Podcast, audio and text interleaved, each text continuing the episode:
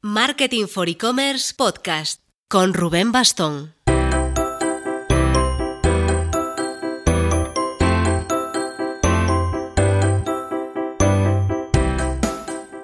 Hola marketers, ya pasó el evento Next Loyalty, ya dejamos de molestaros con la matraca de esto cada lunes. Si alguno de los que nos escucháis fuisteis, ya estáis tardando en dejar un comentario con vuestro feedback. Y los que no habéis ido, ¡ah! no sabéis lo que os habéis perdido. La verdad es que estamos muy contentos con el feedback que estamos recibiendo, todo está siendo súper positivo. Yo al final no lo vivo tan tan objetivamente como para opinar. Estaba fijando más en las cosas que serían mal que en las que salían bien, que fueron muy pocas, por supuesto. Iremos sacando seguramente algunos contenidos que nos van preguntando de este evento, pues en la web, otros en formato vídeo en YouTube y otros seguramente aquí mismo en formato podcast, la entrevista, las mesas redondas. Así que estad atentos. ¿Cuál es nuestra vida después de esto? Esta semana estamos organizando una cosilla ya un poco más pequeña, un poco más exclusiva, así que ahí tampoco hemos dicho mucho. Es un foro de publicidad en e-commerce que estamos haciendo con contadas personas, 15 en total, junto a la agencia Best Option Media. Ya os enseñaremos lo que sale de ahí porque sí que publicaremos después un poco el resultado a nivel de contenidos. La semana después, la tercera de, de octubre, los e-commerce awards que coorganizamos junto a Club e-commerce y que entregamos en el Digital One to One en la granja de San Ildefonso. Vamos, un no parar este mes.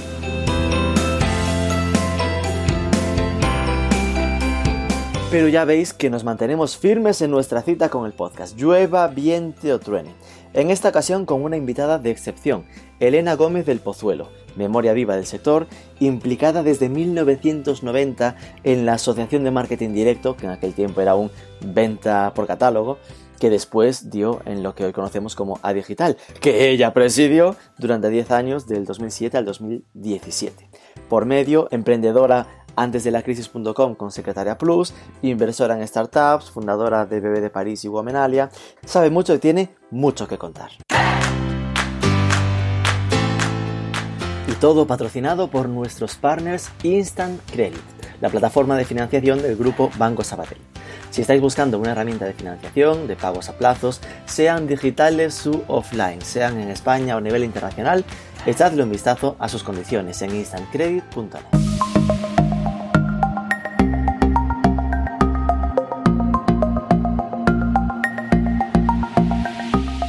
Elena Gómez del Pozuelo, muy buenos días. Buenos días. Hablamos sin duda con una de las referencias del sector digital en España. ¿Cómo fue en tu caso el camino desde alguien licenciado en Derecho eh, hacia este entorno digital? Pues en efecto, me licencié en Derecho, pero me equivoqué. O sea, me equivoqué. Bueno, está bien saberlo desde el principio. me licencié en Derecho, de hecho, eh, después hice un máster en Derecho Comunitario en Bruselas pero realmente mm, a mí lo que me ha gustado es siempre es emprender. Entonces yo tenía que haber estudiado pues ADE o empresariales o, algo así. Pero bueno, derecho también te es útil, ¿no? En, la vida y, te... Al menos con los contratos no te engañaban. Exacto, en los contratos vas a fondo. Y luego también eh, te fijas mucho y haces las cosas en profundidad. Es decir, no, no haces las cosas superficialmente, sino que la carrera de derecho, la mente te enfoca en, en cuidar los pequeños detalles, en todo.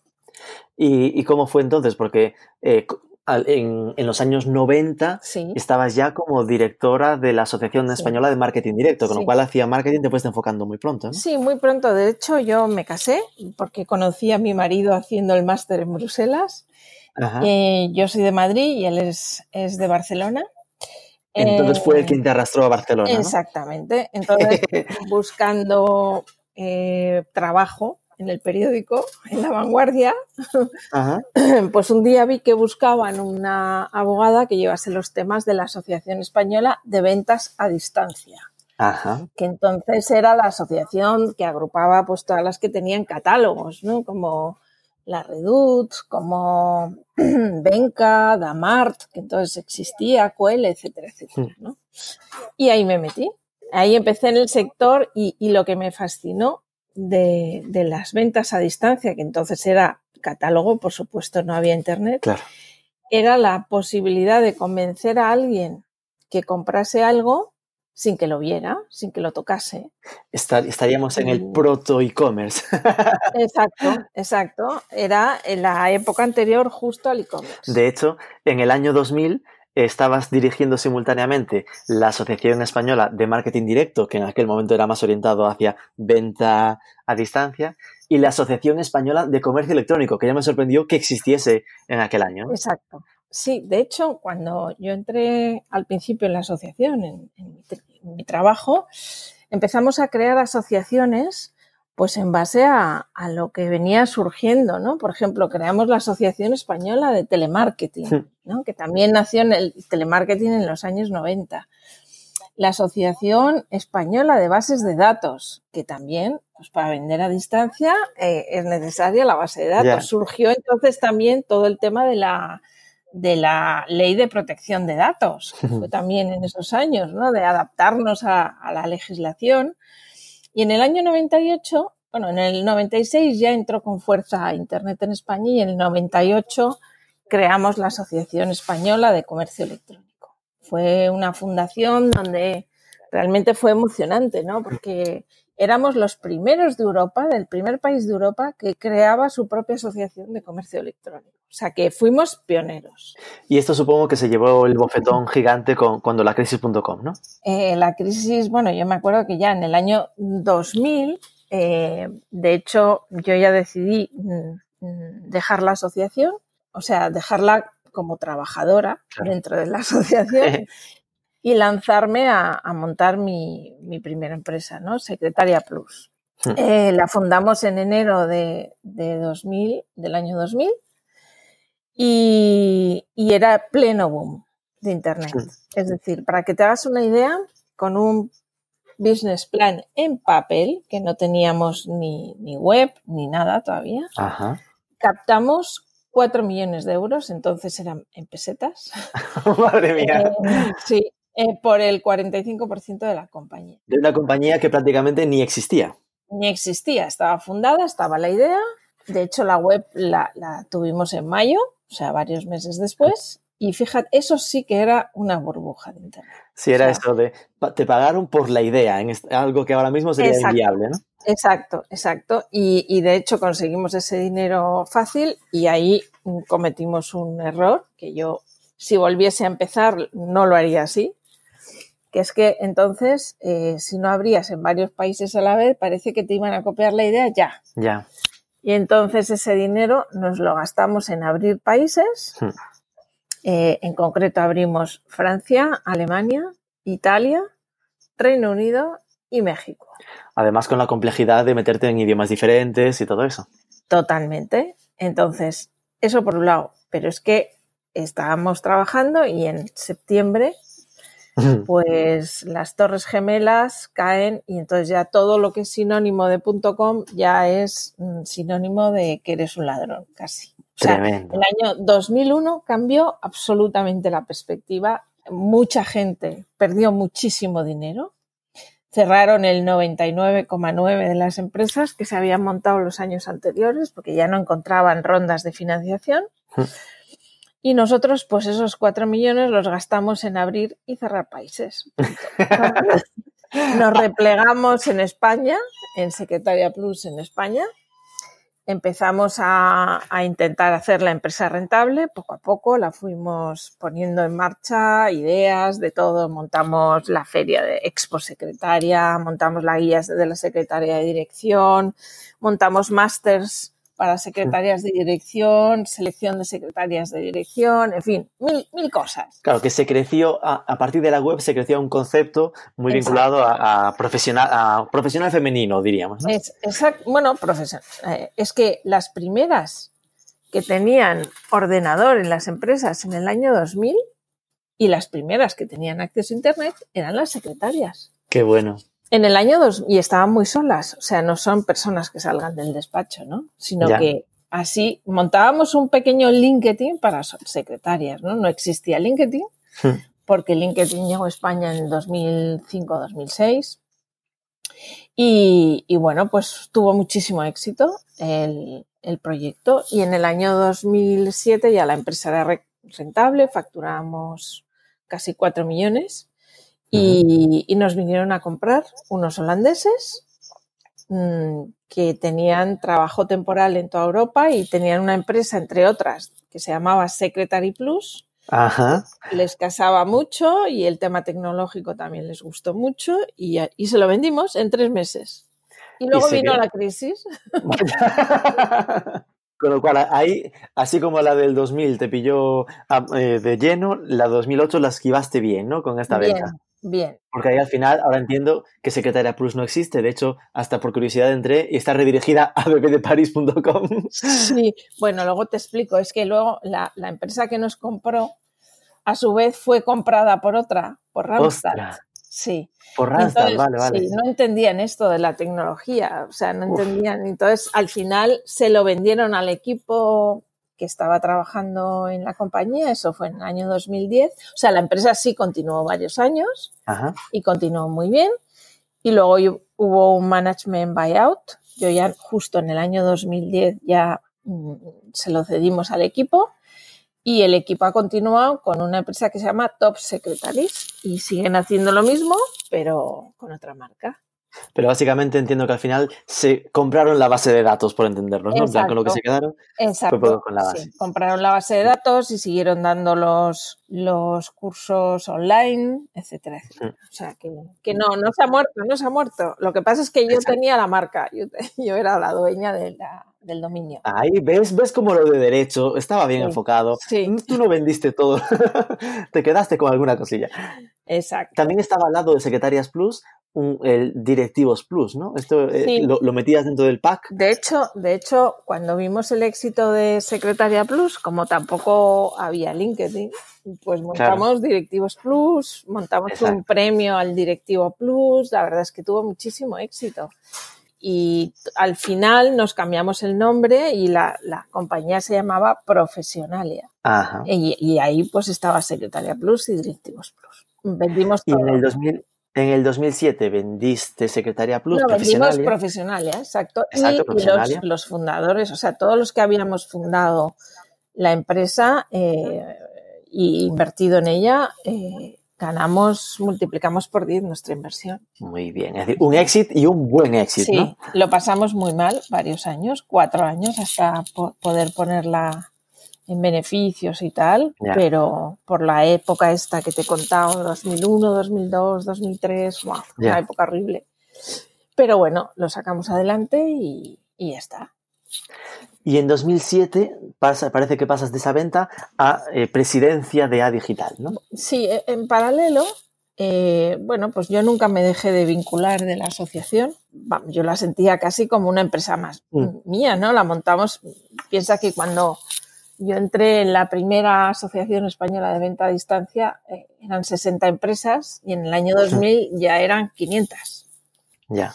Eh, entonces, bueno, pues me vinculé, siempre estaba en la, o sea, en la junta directiva, yo estaba representando a mi propia empresa y ya, pues eso, en el 2007 y tal, dije, bueno, pues, pues me voy a presentar como presidenta y ahí me presenté. Porque A Digital entonces es hija de aquella Asociación Española de Comercio Electrónico. Al final lo que hicimos es fusionar todas, porque nos dimos cuenta que la economía digital era ya mucho más grande que todo eso. No era solo comercio electrónico, no era bases de datos, no era eh, marketing digital, no era, o sea, era el todo.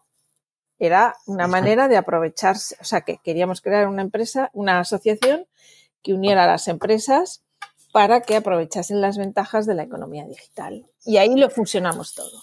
Y fueron 10 años presidiendo a Digital del 2007 al 2017. ¿Cómo fue toda esta etapa? Es decir, ¿cómo enfocabas el reto de, dirigir una asociación así? Bueno, pues la verdad es que el reto es eh, muy fácil cuando tienes un buen equipo. Mm. O sea, yo tenía en ese momento, eh, nombré a José Luis Zimmerman director general de la asociación y con un buen equipo se hace mm, muy bien, o sea, fantástico. O sea, él eligió también a, su propio equipo y, desde entonces pues, pues yo no trabajaba en la asociación, yo era presidenta. Entonces. Claro, claro, mm, es diferente. Es diferente, ¿no? es más representativo, ¿no? Exacto. Eh, yo representaba a la asociación, pues en muchas cosas, y entre otras en la COE, y, y bueno, pues ante los ministerios, etcétera pero en realidad el mérito es de José Luis y de su equipo. Me imagino estar en A Digital y al mismo tiempo en la COE en aquellos años, incluso ahora supongo, pero en aquellos años entiendo que el, nivel sería complicado, ¿no? hacerse entender a los de la COE lo que se hacía. Era como hablar chino y, español. O sea, eran además los tiempos de Díaz Ferrán, que luego acabó en la Madre Mía. Claro, claro. y luego también con Juan Rosell. Pero era, o sea, yo, por ejemplo, iba a los comités ejecutivos y, a las juntas directivas y es que lo que se hablaba no me interesaba nada, porque hablaban de sindicatos, de tal, de... Y yo a mí me sonaba todo eso, que yo no tengo ningún interés. Ahora ha cambiado, ¿eh? La COE, pues primero gracias a Juan Rosell, que la modernizó ya un poco, y ahora, bueno, pues con, el nuevo presidente, pues también pues están muy enfocados a, también a la economía digital y, y se ha modernizado mucho la verdad. Durante toda esta época, claro, como habías ganado 10x de lo que invertiste en, Secretaria Plus, empezaste a cofundar, invertir, participar en varios proyectos. ¿no? Vi por aquí, estaba BrainSins, bueno. Coconut, Inesdi, Increnta, Incipi. Así de todas como 11.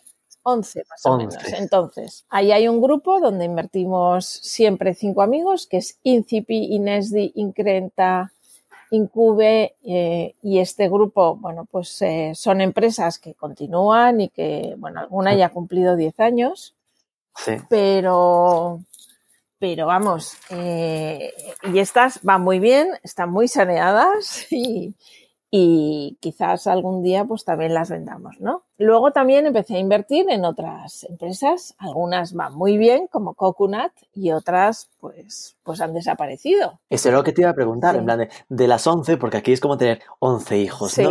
¿Cuál es de la que más orgullosa te sientes y la aquella que dirías mejor no habernos metido? Mira, mm, yo por ejemplo me metí en Miximams, que era una comunidad de madres que además estaba como muy cerca de Bebé de París, fue en 2015 o 2016. Y me arrepentí siempre y dije, nunca más voy a, invertir en un matrimonio, porque era un matrimonio que se divorció y, entonces la empresa se fue a pique. Y, bueno, pues ahí perdí bastante dinero. Eh, luego, bueno, pues también BrainSync sí que me, me, gustó mucho, a pesar de que ha hecho concurso de acreedores, pero es una empresa que estaba muy bien enfocada, tenía muy buenos profesionales, pero, pero bueno, el mercado pues quizá no, no ha acompañado, ¿no? Eh, esta no me arrepiento nada porque, porque siempre aprendes de, cosas, ¿no? Eh, y alguna más sí que, con algunas sí que también se vendió y gané dinero. Entonces, en el mundo, yo cuando invierto en alguna startup, lo que pienso es, lo doy por perdido. O sea, yo tampoco, tampoco invierto mucho, ¿eh? invierto pues igual entre 10 y 50 mil euros, más o menos. Pero ya me olvido de ese dinero. Vale, el enfoque es eh, voy a dar este dinero, si después vuelve, genial, y si, pero si no, lo das como ya que ya no está. De hecho, yo ya no invierto en proyectos, invierto en personas de las que me fío. Punto. Y son mm. personas que conozco desde hace tiempo que, o sea, y si no, lo que hago es invertir en mis propios proyectos. O sea, me guardo el capital porque siempre es necesario, pues, eh, por ejemplo, en Bebé de París, pues para abrir algún país o para tal. O en Womenalia, pues lo mismo. Entonces, ahora invierto muy poco en empresas externas, lo estoy guardando para nuestros proyectos, pero, pero si me llega alguno eh, y la persona que lo, me lo plantea, la conozco bien y me gusta y ha demostrado otros éxitos, voy con ella. Digamos que ya tienes una, una edad, una experiencia en la que dices, mm, ya me conozco, el que me viene a hablar ya sé de qué va y me fío más de la persona que de la idea. Exacto, porque al final yo me he dado cuenta que lo más importante en el mundo del emprendimiento es, eh, bueno, la idea sí, pero las personas que lo llevan, porque al final si la idea no es perfecta, esas personas, si son buenos gestores, le pueden dar la vuelta y encontrarle, eh, encontrarle el camino para que sea rentable. O sea, yo no busco milagros ni empresas que valgan mil millones ni tal. No, yo busco invertir en empresas que luego sean rentables y si en un futuro se venden, pues fenomenal. O sea, no busco, lo que pasa es que hay muchos, en general los venture capitals invierten en, en cosas que, que, que, quieren que sean milagros, ¿no? por eso nueve de cada diez fallan. Cada uno tiene su, su forma de, de, analizar y de invertir. A día de hoy, aparte de estas participadas que comentábamos, tu foco está básicamente en dos proyectos, ¿no? Lo comentabas antes, Gomenalia y Bebé de París. Gomenalia podría decirse que es algo así como la heredera o el reborn de Secretaria Plus. Bueno, yo me quedé ahí con la, con la pizca, ¿no? O sea, yo cuando conocí el mundo de las secretarias, pues también conocí el mundo un poco de la mujer profesional, ¿no? Y me di cuenta de un tema, que es que cuando las mujeres tenían hijos, su carrera profesional como que se paraba en muchas ocasiones, ¿vale? Y entonces, eh, pues sí que me quedé ahí con la pizca esta de decir, oye, me apetece muchísimo lanzar un proyecto para ayudar en general, no solo a las secretarias, sino a toda mujer profesional que tenga una meta, que la quiera conseguir y sobre todo, pues si son emprendedoras. Entonces, pues eso mm, nos llevó a montar Womenalia. Ahora es una comunidad de unas 300.000 profesionales que se ayudan entre sí, que nosotros les ayudamos a alcanzar sus metas. Es muy diferente a, LinkedIn porque eh, algunas personas dicen, ¿es un LinkedIn para mujeres? No, en absoluto. En absoluto. estamos volcadas en ayudar a las mujeres cuando tienen problemas concretos, como el ejemplo que te he puesto de cuando tienen un hijo, eh, etcétera.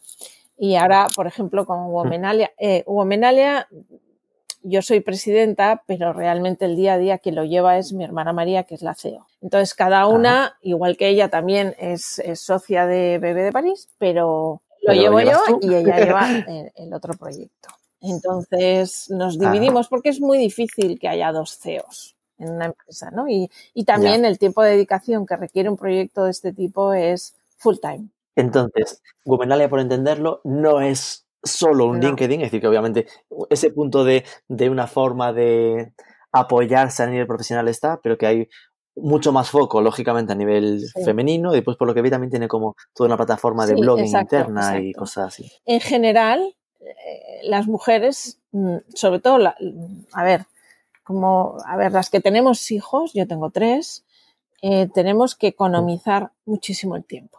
No tenemos tiempo para, para, irnos a tomar la cervecita después del trabajo y tal, porque te vas a casa pitando para cuidar de tus hijos. Porque tienes que estar ahí, lo necesitas. Ya no porque si haces turnos con tu marido, tal, lo que sea. No, sino porque lo necesitamos estar con ellos. Yo necesitaba estar con mis hijos. Necesitaba verles. Sí, entiendo que, que es un porque quiero verlos crecer. Porque quiero verlos crecer y para mí eso es lo más importante de todo, por encima de todo. Entonces, cuando eres madre, te cambian las hmm. prioridades. Y entonces, tú no, mm, lo que haces es no, o sea, rechazas cosas que son tiempo para ti. Entre otras, el networking y tal. Entonces, eh, el tema de una comunidad online donde nos podamos apoyar unas a, otras, aunque también necesitamos vernos de vez en cuando y por eso hacemos eventos offline también para conocernos, tal, pues es, es, muy importante, es muy importante y sobre todo entendernos. Mm. Y la verdad es que, mm, por ejemplo, o sea, Womenal es una comunidad como, ¿tú de qué equipo eres de fútbol? Del Celta, por supuesto. Del Celta, vale. Pues eh, tú te sientes, yo soy del Atlético de Madrid. Entonces yo me siento muy orgullosa del Atlético. Y entonces me dicen, ¿de qué equipo eres? Del Atlético. Bueno, pues nuestras womenalias dicen, yo soy womenalia. Sí, lo leí, lo vi en la web, que todo ¿Eh? ese orgullo de pertenencia, ¿no? Y, y como también se pueden apuntar hombres, que hay como un 7% de hombres inscritos, dicen, yo soy womenalio. Es decir, que quiero ayudar para que la mujer llegue a donde quiera llegar. Y después, por otro lado, está Bebé de París, que es a donde queríamos llegar un poco, que es tu foco principal, ¿no? Sí, eh, exacto. al final, Womenalia es, vale, una opción casi más servicio, por entendernos, y Bebé de París es producto, ¿no? En plan, está centrado en canastillas para, para regalos para bebés. Está cambiando, ¿eh? Está cambiando y te voy a. Bueno, lo contarás, pero, pero por hacerlo ordenado, ¿cómo surgió el, el proyecto de Bebé de París? Bueno, pues surgió un poco de las secretarias. Vaya. Porque nos dimos cuenta que ellas eran las que decidían los regalos. Ay, qué bueno, claro. los regalos en la oficina y todo esto, ¿no? Exacto. Y, además, como en Secretaria Plus fue, coincidió que fue pues más o menos la época en que tuve los hijos, tal. Mm. Bueno, pues mm, resulta que me encontré con igual pues 20 ramos de flores en el hospital y dije, oye, mm, qué horror, los tengo que dejar todos aquí, vamos a buscar algo, algo útil. Son bonitos y tal, huelen bien, pero se van a la basura todos. Exacto, las monjitas donde yo tuve a los niños, que fue la clínica del Pilar en Barcelona, pues encantadas, porque los ponían ahí en la, en la, en la capilla, ¿no? Pero, pero bueno, yo no tanto porque dije, qué pena. Entonces fue cuando ahí con mi socia Sara, que es que antes eh, Sara y yo habíamos montado una tienda de ropa de bebé en San Cugat que llevaba mi socia. Mientras yo trabajaba en la asociación y en Secretaria Plus, mi socia llevaba la tienda de ropa de bebés. ¿vale? Ahí aprendimos muchísimo del producto. Y por eso se nos ocurrió, oye, mm, ¿y si montamos algo tal? Luego Sara se fue a vivir a Madrid y entonces mm, la tienda la traspasamos y dijimos, oye, pues vamos a concentrarnos en, el e-commerce. En digital. Exacto, y eso fue pues en 2012, 2013. Y, pero claro, mm, era plena crisis, plena crisis en España. Y entonces nos dimos cuenta que la vía para, para, salir de la crisis era la internacionalización de la empresa, empezar a vender no solo a, empresas, de, porque nuestro principal cliente son las empresas, ¿eh? son las empresas que regalan a sus empleados muchas veces a través de las secretarias. ¿Y eso siempre fue así? Bueno, entiendo que sí, por, lo que dices que nació por las secretarias, ¿no? Pero eh, yo también lo veía muchas veces como una forma de el sitio donde, claro, no solo las empresas, sino los amigos compran un regalo grupal para, para, sus amigos. Exacto, eso, eso también. Lo que pasa es que al final lo que te da la compra reiterativa Claro. Pues son las empresas que tienen una serie de nacimientos al mes y eso Empresa grande que ya sabe que le va a tocar una media de tantos al mes. Entonces empezamos a negociar con los departamentos de recursos humanos y pues eso, hacer un acuerdo anual. Por ejemplo, SEAT, SEAT tiene 600 nacimientos al año. ¡Ay, qué bueno! ¿Sabes? igual cuántos coches fabrica que cuántos niños tiene? Suele ser el 4% de la plantilla anual normalmente en las empresas. Empresas donde, bueno. pues la gente ya ha pasado un poco la treintena, pues tienen un 3% de nacimientos y empresas con gente más joven, pues tienen un 5%. Pero la media es un 4% de la plantilla tiene hijos al año. Entonces, ¿qué ha pasado en España? En los 10 últimos años ha pasado una cosa que para mí es el problema más grave que tenemos en este momento. La natalidad ha descendido el 30% en los 10 mm. últimos años. Entonces, si seguimos así, nos vamos a convertir en un país de viejos donde nadie va, va, a poder recibir pensiones porque no va a haber gente que trabaje para pagarnos las pensiones. Y, y además de gente mayor sola, sola, porque claro, las familias ahora pues muchas veces cuidan de los abuelos, tal, y, y, esto es terrible, ¿no?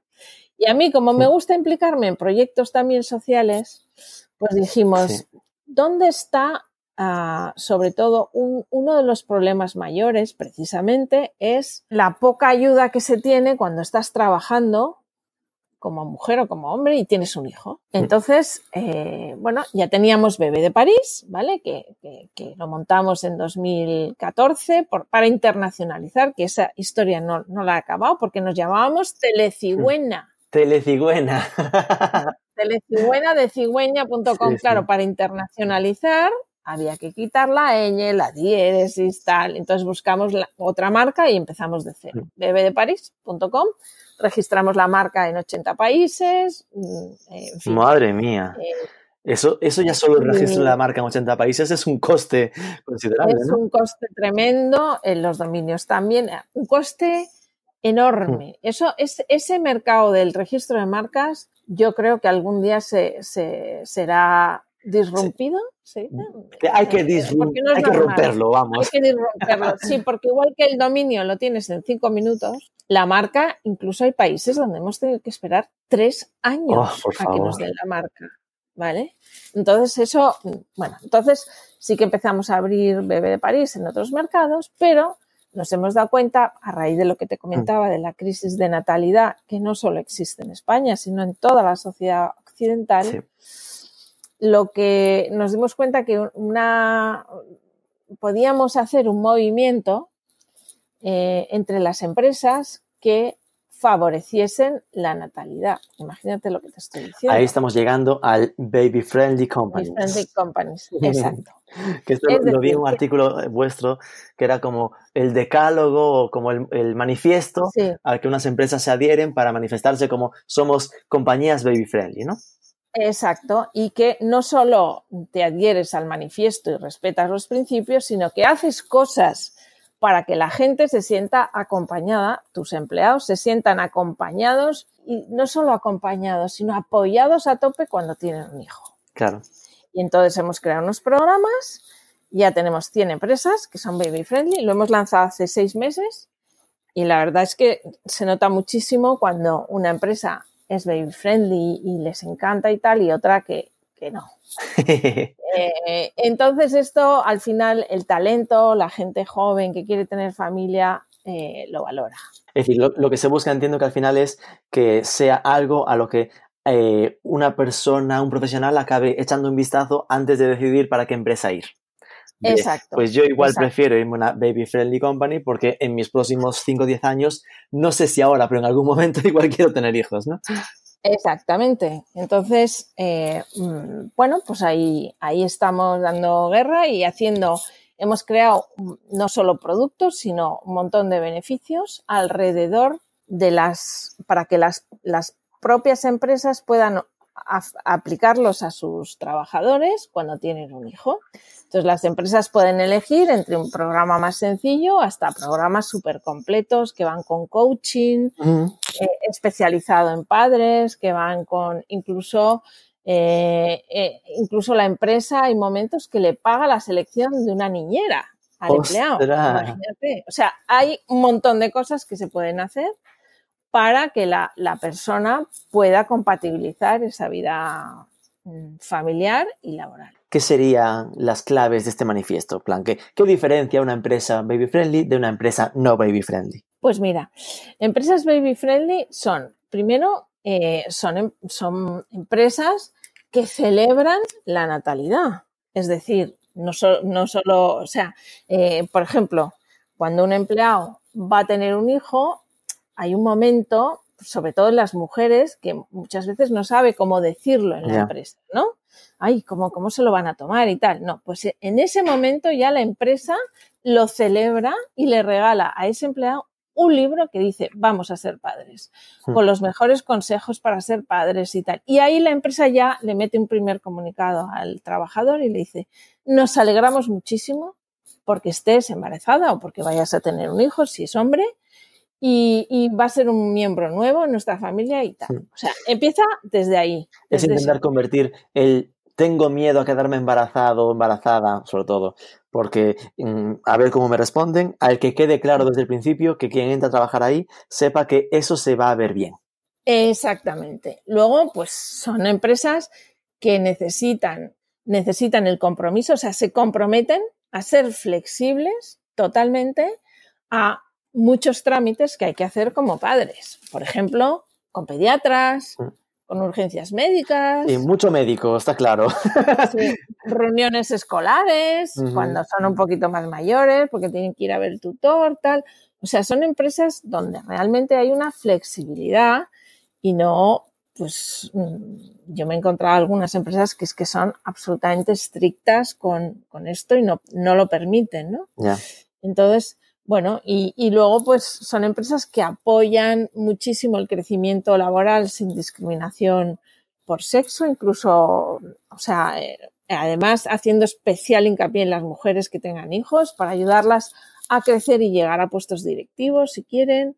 Eh, en fin, son empresas, eh, en definitiva, que, además innovan y utilizan herramientas para, para desarrollar y ayudar a sus, a sus trabajadores, incluso a ser mejores padres, con cursos, con coaching, con, en fin, con, con un montón de herramientas que son las que nosotros proporcionamos.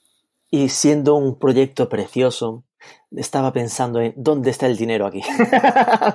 Bueno, e, todos, estos servicios. La parte de los cursos y el coaching. todo, Esto, todo esto la, empresa invierte dinero y nos lo paga a nosotros. Digamos que Bebé de París se podría llegar a convertir en esa empresa en la que eh, la compañía externaliza las celebraciones o, todo el ecosistema alrededor del nacimiento del hijo. Exactamente, en eso nos mm. estamos convirtiendo. Entiendo que está orientado a empresas tirando a grandes, ¿no? Lo SEAT. No, no, no, no, no, de todo tipo. Se puede ser una empresa chiquitina. Nosotros somos 17 empleados, nosotros somos una empresa baby friendly porque les cuidamos, porque tenemos, por, por supuesto, nos aplicamos nuestros propios programas.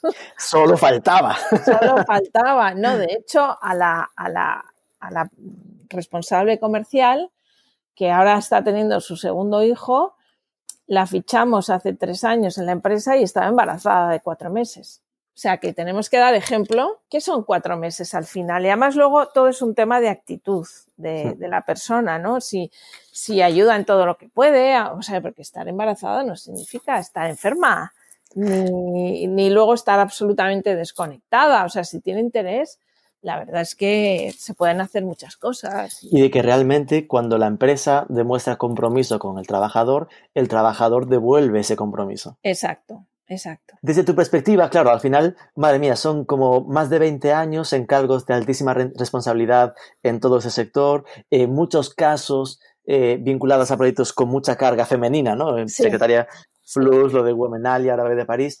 ¿Cómo ves esta evolución de la conquista de mayores espacios de poder por parte de las mujeres en las empresas? Bueno, yo creo que, las empresas se están dando cuenta, es lenta, es lenta la progresión.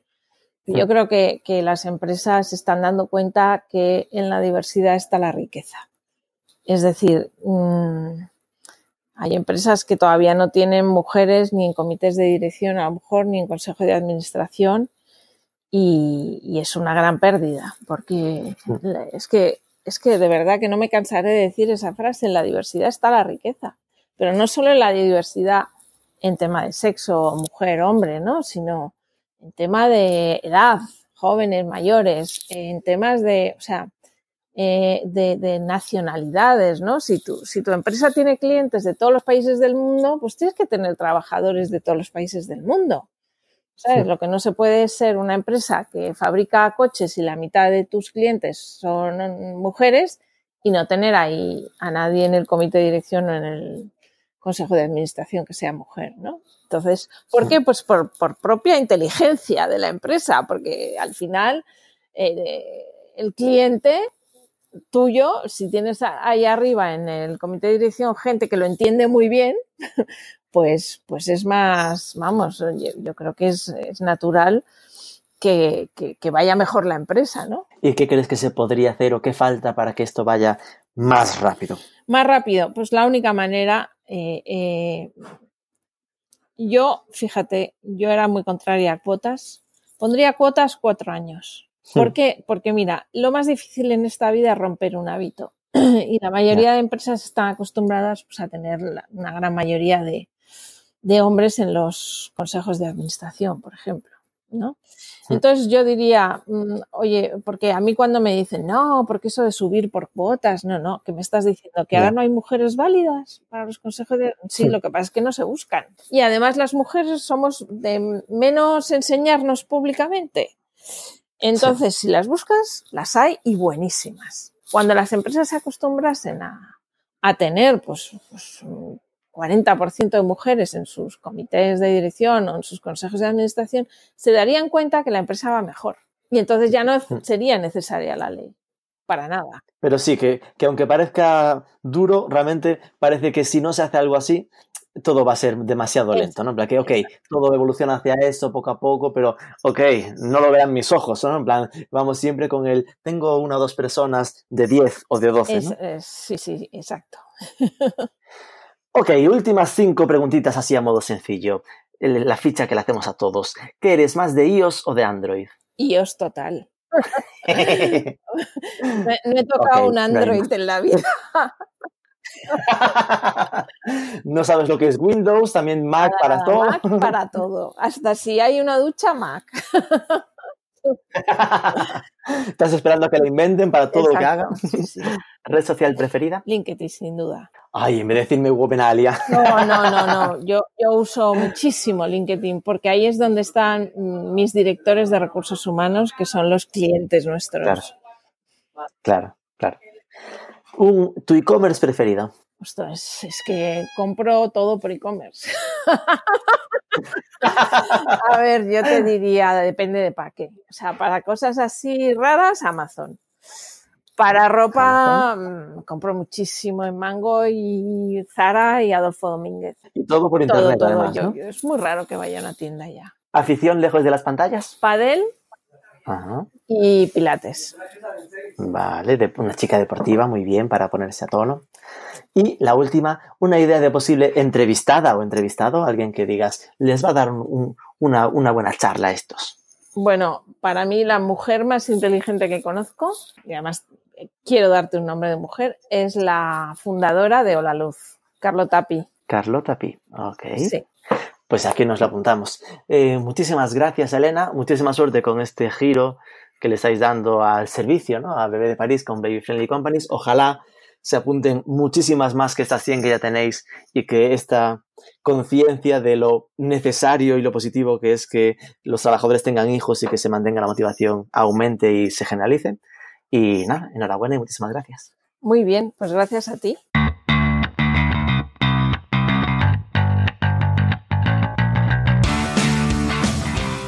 La verdad es que ha soltado varias frases para pensar.